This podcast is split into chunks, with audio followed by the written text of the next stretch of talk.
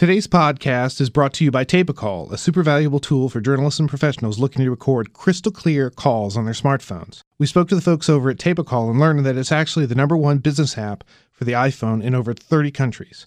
TapeACall lets you easily record your incoming and outgoing calls, as well as share your recordings with colleagues, interviewees, and through social media. It's the perfect tool for recording phone interviews. TapeACall keeps people honest and accountable and ensures that you never miss an important detail for a story. Over 3 million professionals, including local news journalists and even CNN producers, trust TapeACall on a day-to-day basis. Visit tapeacall.com slash podcast today and experience the easiest, most reliable, and convenient call recording app available.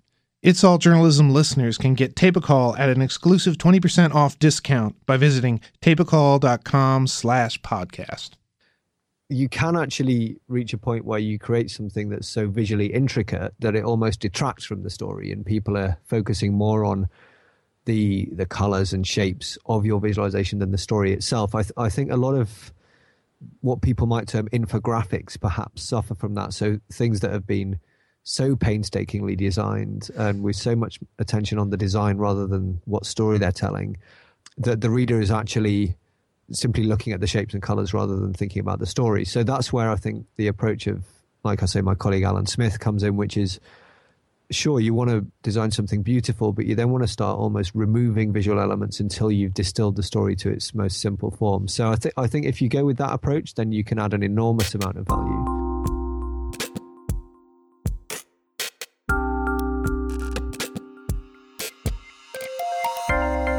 Welcome to It's All Journalism. I'm Michael O'Connell here with another podcast about digital news and the people who are making it. Today we're focusing on how to use data journalism to enhance your storytelling.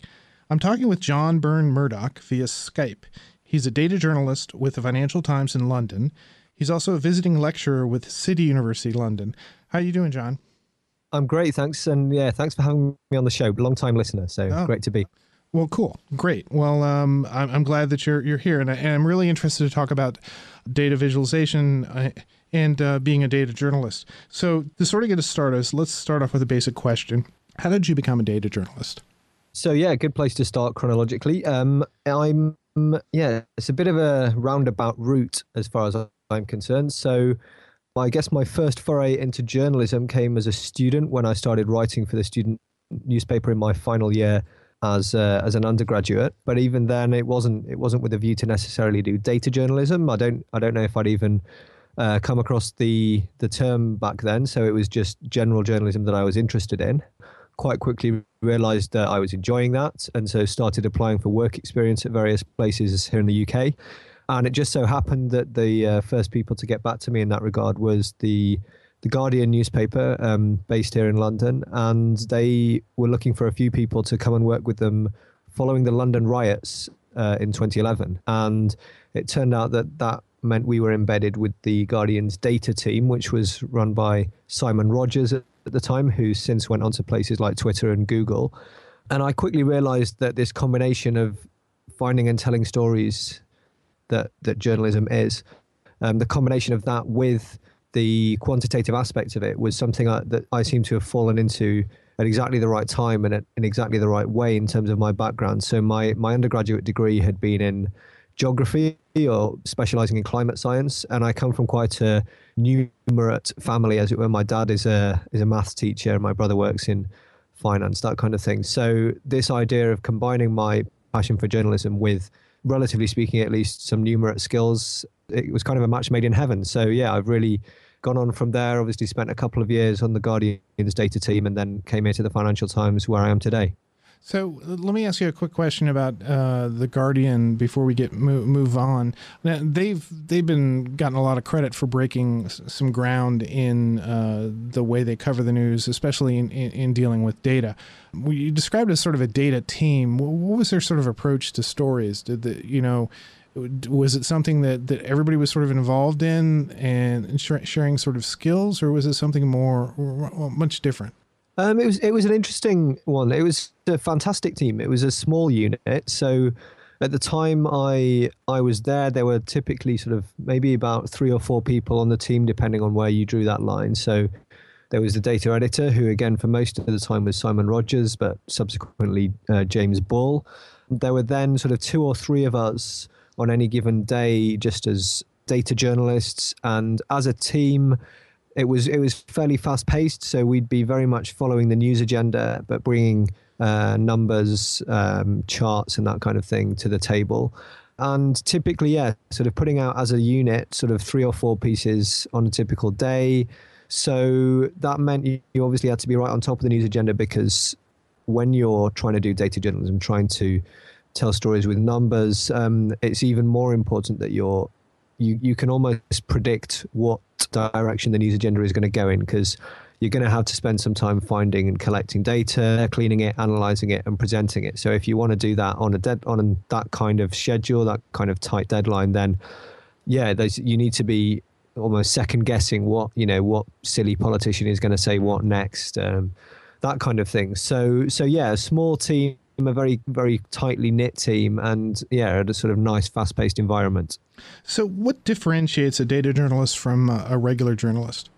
Um, it's, it's a really good question and i think one way well one one answer is that um, perhaps less than people think and i certainly think that going forwards we may in five years uh, or so find that a lot of people who today would perhaps define themselves as data journalists are simply digital journalists, people who tell stories and happen to use various tools along the way. If if I were to make that distinction today, I, th- I think a data journalist is essentially you've kind of got a sort of back end data journalist or a front end data journalist or, or somewhere between the two. And what, what I mean by that is a back end data journalist, as it were, is someone who is is using a technical knowledge of some kind of specialist area. So numerate analysis, um, image analysis, that kind of thing. They're using some kind of special knowledge there to find stories in data. And when I say data, I mean text, numbers, images, sounds, that kind of thing. It's not not as simple as spreadsheets only.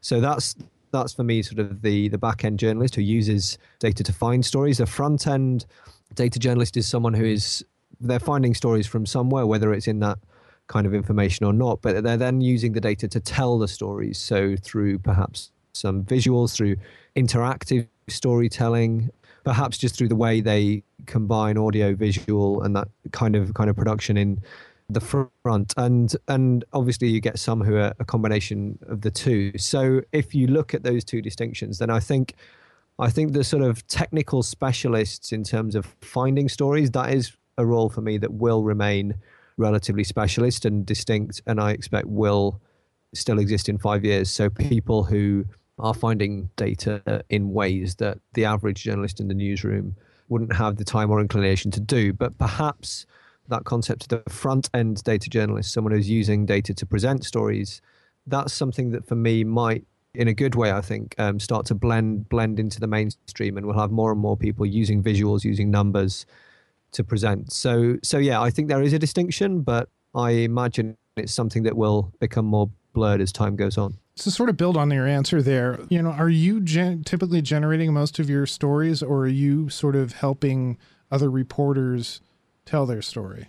Um, so our team is it's probably not quite a 50-50 split. I would say slightly more than half of our output comes from within. The remainder, so maybe sort of 60-40, the remainder is the results of collaborating with reporters, correspondents, or with a whole a whole desk.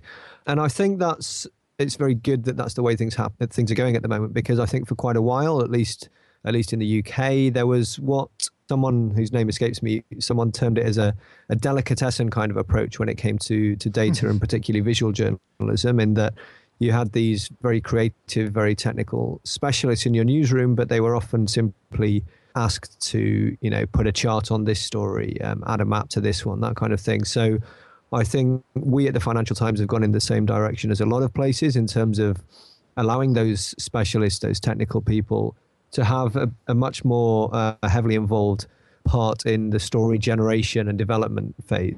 So yeah, a lot of most of the stuff we do, either the entire story or at least significant parts of the idea and its presentation are very much generated from within the team. So what's a you know the Financial Times is, is obviously you've got a you know a business um, money focus. Uh, what's a typical data visualization project that you guys do?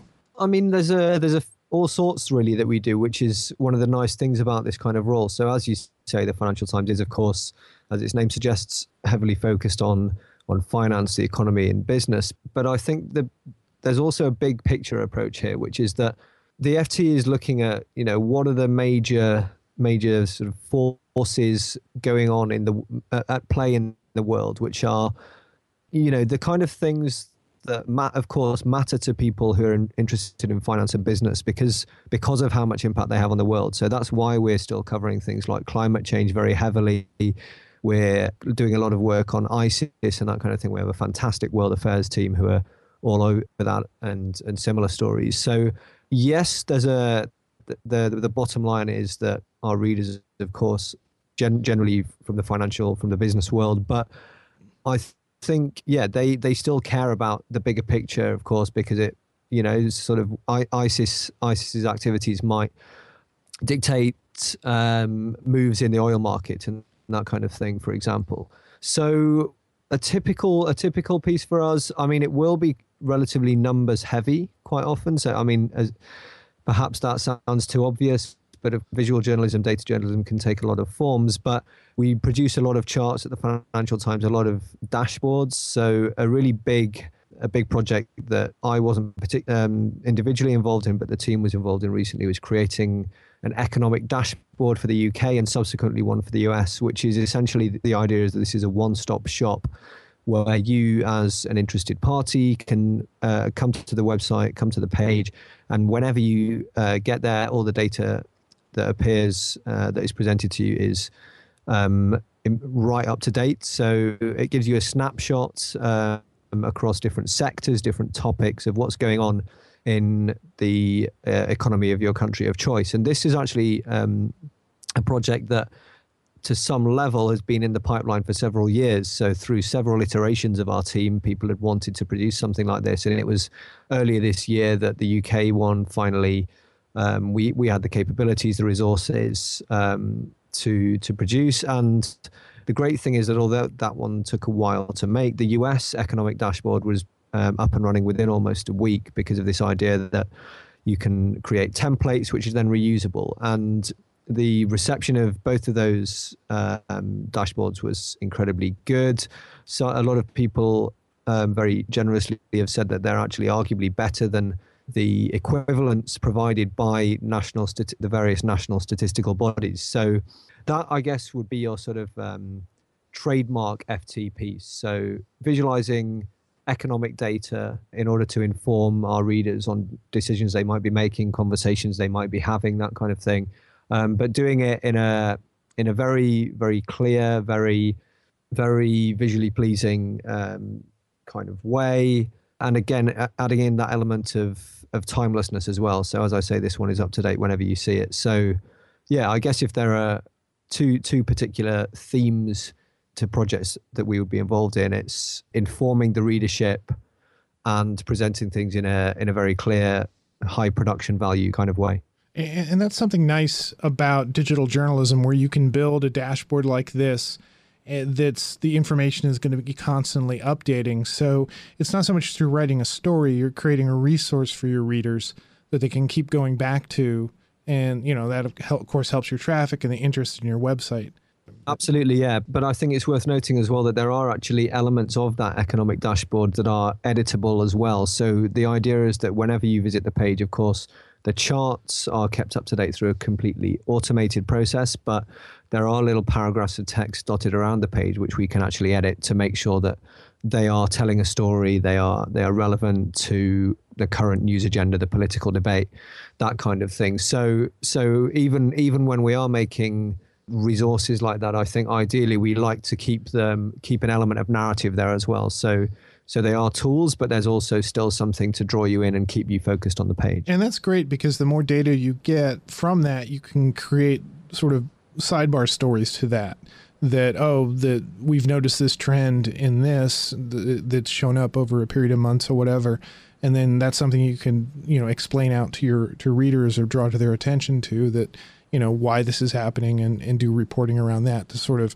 build on the data that's that's coming in exactly yeah the so the the spreadsheet the the google sheet that those dashboards actually run off um, includes sections where any any reporter or desk editor can actually dip in and add link, add relevant links to their stories. So when you're looking at the industrial output for um, the US, for example, a reporter who files a, a, related story can go in and add a link to that to the spreadsheet that is driving that graphic. So there's always going to be something on there that, as well as, as as well as the timeless data, there's always something on there that gives you gives you somewhere else to go and read more. Now, I, you sent me a number of links uh, before our conversation of uh, projects that you had worked on, but also some of the projects that your colleagues had worked on. And there were a couple that I really, really liked that I wanted to talk to you about. The first one was an election's results explained. I guess this was a recent election.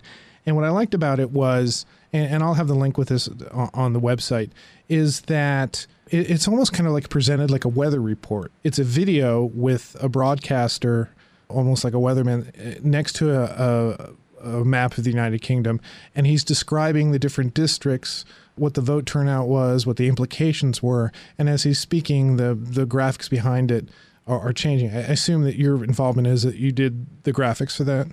Yeah, that was that was a really really fun one to work on. So so we were we already knew we were going to have this data being fed in automatically, and we were producing various other bits and pieces around this. So you'll have seen there was also a, a sort of a second treatment of this piece, as it were, which which went out as a interactive graphic for people to go through on on their mobiles or on their computers. But this one was great. So we decided very early on that we would, as an experiment, we would collaborate.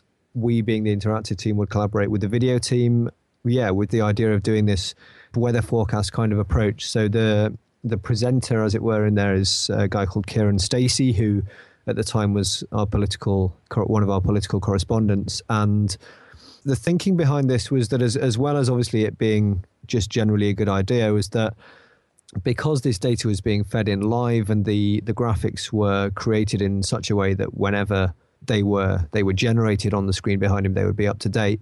The idea was that there would there would of course be a big rush on the day to get things out as quickly as possible and it wouldn't be possible to well it would be a lot slower to try and create those kind of election explained style graphics from scratch whereas if we had things teed up in advance and were able to put in dummy data sets and say here's how it would work that gave us a really interesting opportunity here. So there were a lot of rehearsals over the the days and weeks beforehand where we were experimenting with different color schemes for starters just to get that right and make sure it would would display properly on on the screen. And then yeah putting in different data sets to to demo different scenarios that we thought might happen and just getting getting the the sort of links between what the presenter was doing and what was happening on the screen getting that right because the timing was was very sensitive in that one. Uh, if the presenter sort of paused for a second the the person in control of the visualization might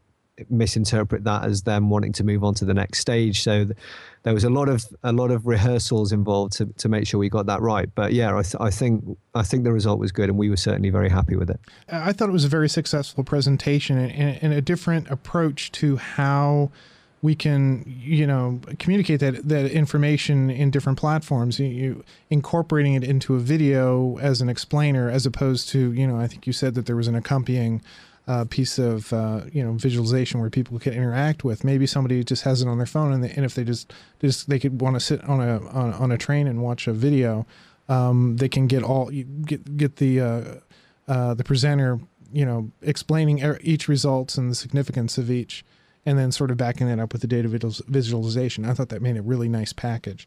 But then the other one that I really liked was uh, it was racing lifts or elevators as we call them in the US. Could you sort of describe that story and sort of the origin of it? Sure. So that's that's another one that it was really great to be involved with.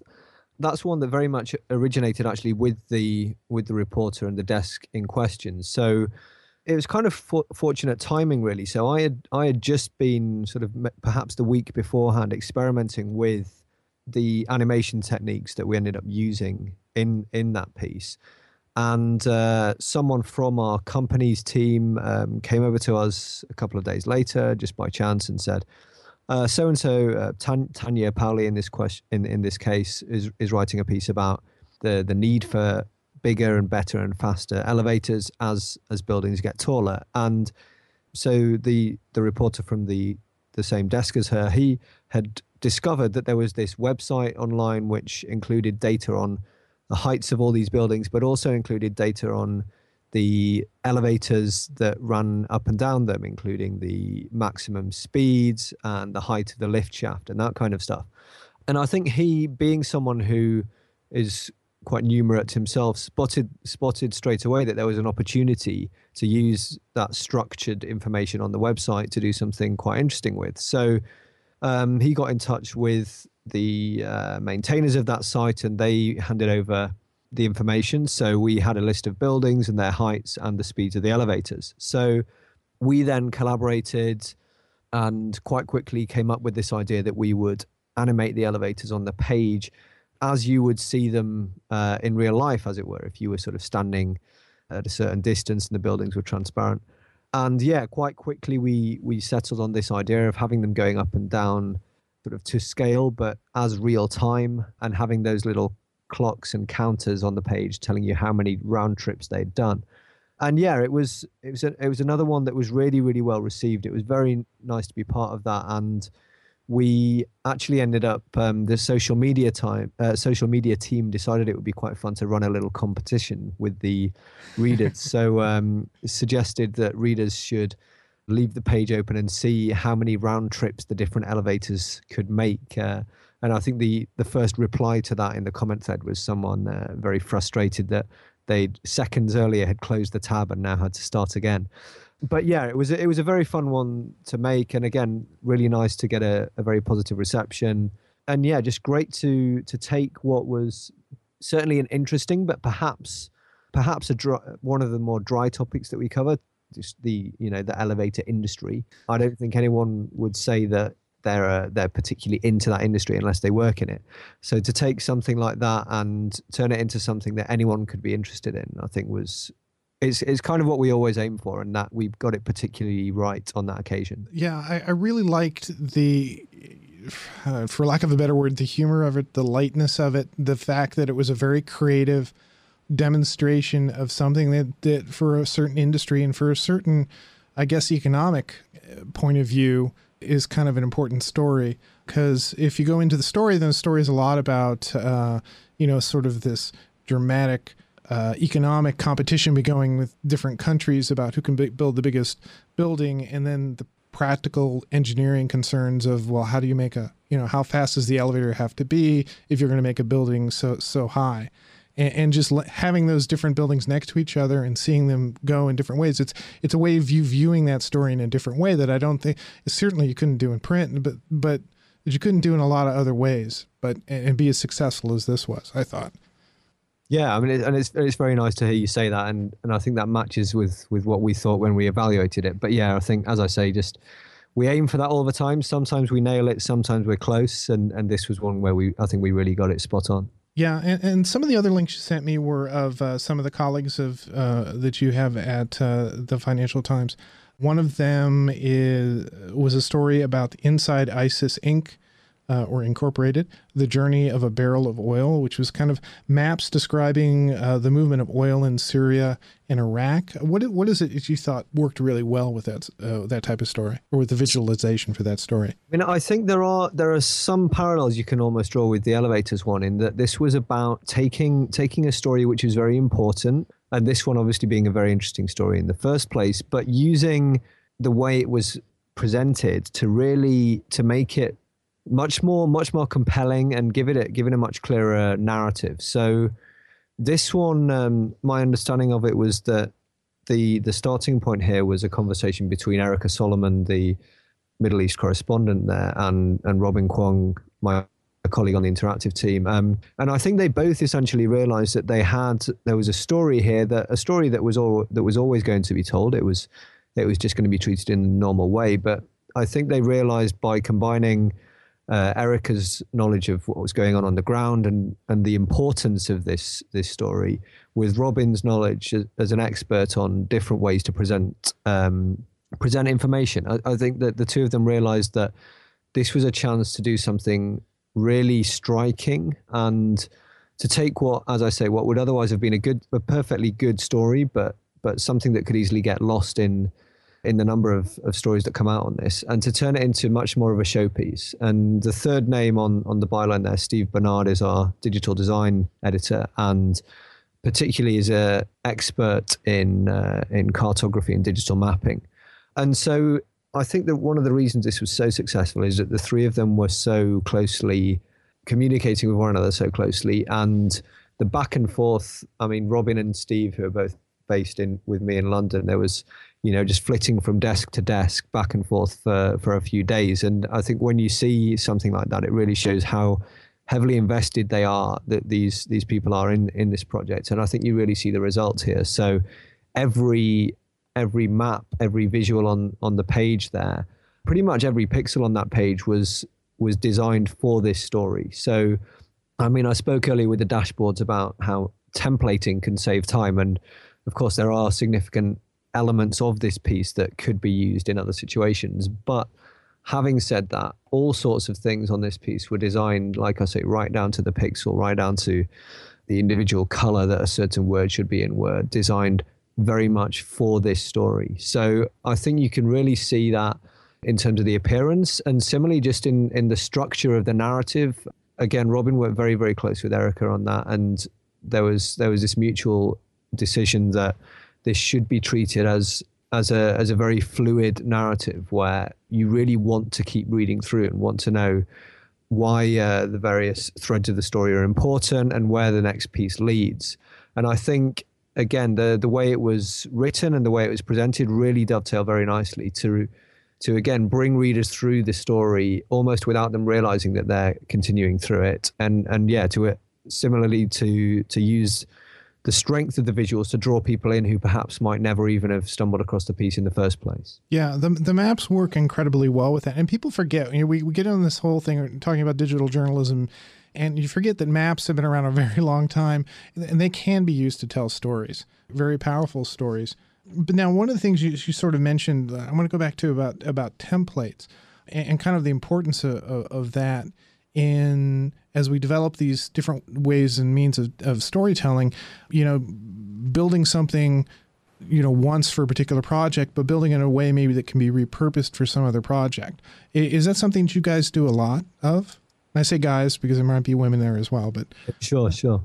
Yeah, absolutely. Yeah. And we're kind of both touching on what I think is a core issue here, which is that a, a, purely bespoke story is is probably not the best way to do things. But equally, I think going too far down the templating road uh, roads can lead to things getting fairly mundane. So I think this it's this middle ground of creating pieces where there are there are specific elements, whether it's techniques that you've used or whether it's actual physical snippets of, of code that you can reuse elsewhere. You you do want to feel that the time you're investing on that story isn't only going on that story. So you want to have things that you can do again. But at, but at the same time, I think as we see with this ISIS oil piece, the amount of, of this that was absolutely bespoke really, really helps, I think. I, I mean, if we'd used some kind of automatic tool to generate the maps here, we could have made them look very nice, but it would have been difficult to to get them to fit as seamlessly into the narrative if they hadn't been designed piece by piece to fit in at certain points of the story. And I think that's one thing that we as a as the interactive team and, and the whole visual output team at the Financial Times, one thing we increasingly uh, clear on is that this idea that a visual, visual visual journalism, visual elements are just as important to a story as the words, the paragraphs that appear there, and they shouldn't be treated as something that a reporter or editor requests at the end as, a, as an add-on but the reporter should be thinking right from the the first time they think ah oh, I've got an idea for the story here. They should be thinking about how they can weave in visuals and audio into its presentation. And that's a message that's being communicated very well here um, from some of my colleagues and from the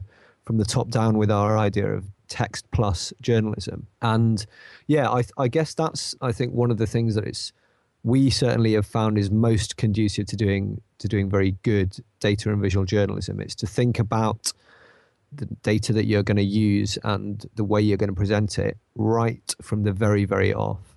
So I like this this sort of craftsmanship approach as opposed to a mechanistic approach. That's that's just my interpretation of it. But let's talk a little bit about your uh, your, your sort of background and and just sort of the the toolbox that a that a data journalist needs.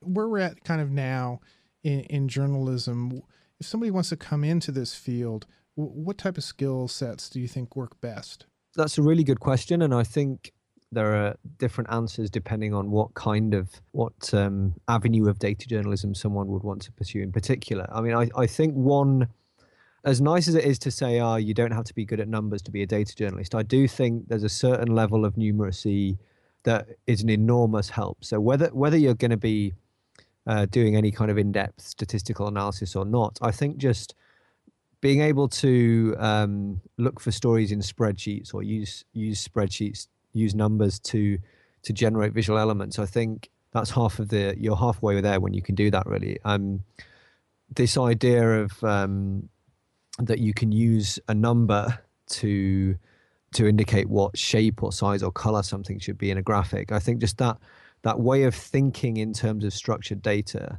is important. So so yeah, I, th- I think that's that's going to be a sort of base mindset that will at least get you kind of kind of like I found at the start without knowing what data journalism is, but being someone who was used to thinking about things quantitatively, I think that was a one important part. And then in, in terms of specific skills. Um, I mean, there's this age old question of should journalists uh, learn to code? Should all journalists code? And I certainly think there are loads of data journalists out there who don't do any code. They, I mean, they, they work in spreadsheets, that kind of thing. But I don't think coding is a, is necessarily a requirement.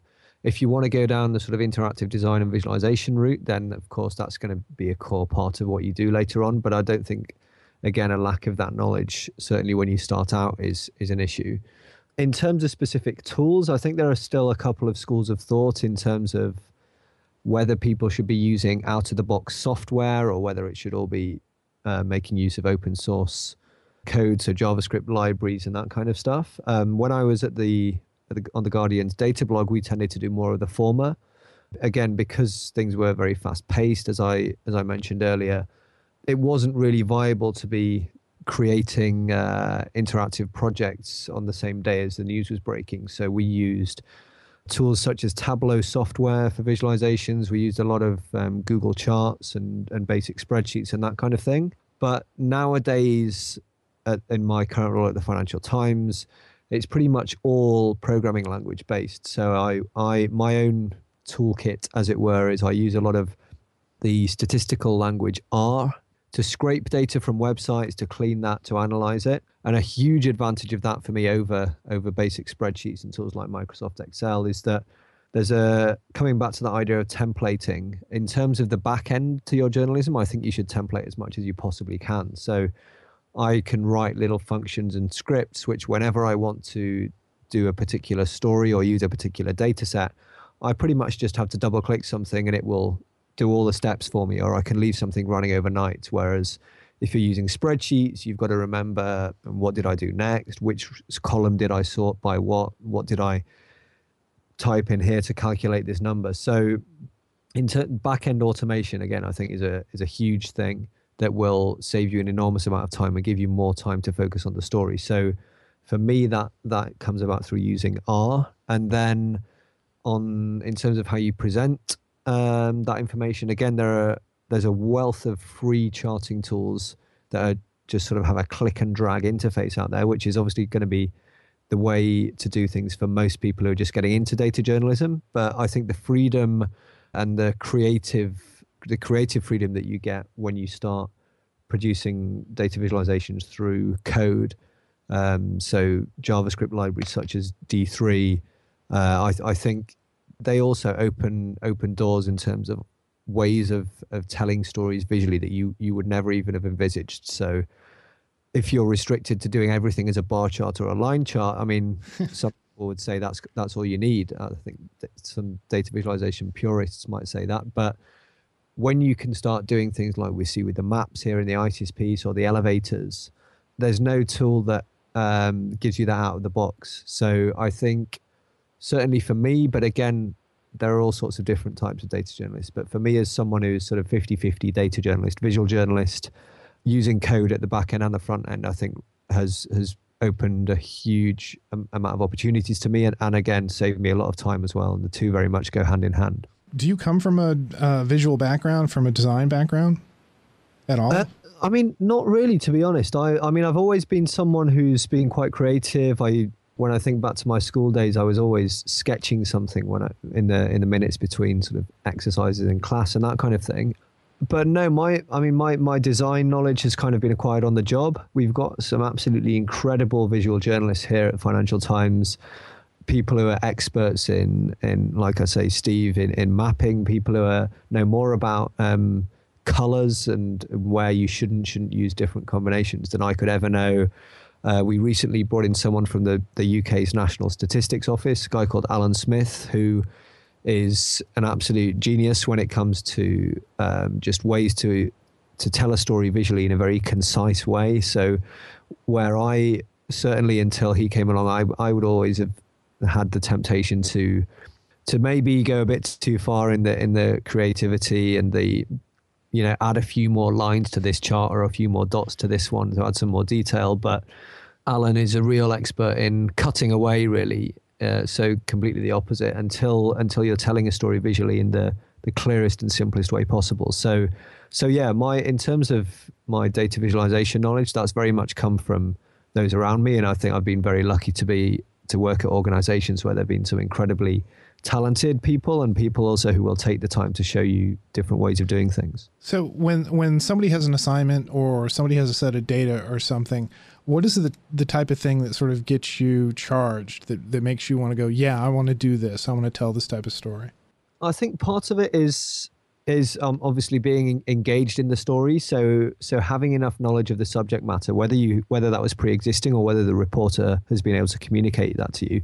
I think as soon as you know the message you're trying to tell, things get a lot easier. So often the the most time-consuming stage of any of any data journalism project is the stage when you're figuring out what's the story I'm trying to tell here and what does that therefore mean in terms of the data I'm going to need um, it can be incredibly frustrating when you spend spend a while compiling a data set and then you realize it doesn't actually answer the question that you set out to ask. So I think the moment that the penny drops and you you can completely see the story that you're trying to tell through data or through visuals, I think that allows you to just leap into it. So I, I think it's not a coincidence that I've worked on a couple of climate change related pieces since I've been at the FT because that was what my undergraduate was in, and so I can maybe grasp the bigger picture and, and the way we could present something more quickly than someone else might. And just as someone else might be doing a story on on ISIS, as we see here, or or on uh, something to do with I don't know, sort of the uh, the oil market, and they might have more background knowledge to jump into it. So I think part of it is just grasping grasping the story. Um, and yeah, I think the other side is knowing that there are some interesting ways you can present something visually. So again, the the elevators piece was was really sort of the perfect scenario in that sense when you have a, a, a great idea sort of out of left field of how you can present something. So yeah, the the knowledge that the knowledge that you you grasp the story sufficiently to start thinking more creatively, I think, is the first step. And then when you think, ah, oh, there's a there's a really striking way that we can we can present this visually, or some of my colleagues how they can add in some audio, that kind of thing. I think those are the two steps. Have you ever come across something that, that seems so dry to you that, that you never thought that it would be something that you'd be able to successfully present, and then you sort of surprised yourself that you did? Um, that's that's a good question. I mean, there there definitely I can definitely sort of say there are some projects where straight away you know what you want to do, and there are others where you kind of think oh, I'm not really sure what we're going to do with this data set. But um, I mean, there was one one, I'm just trying to think where we were looking at.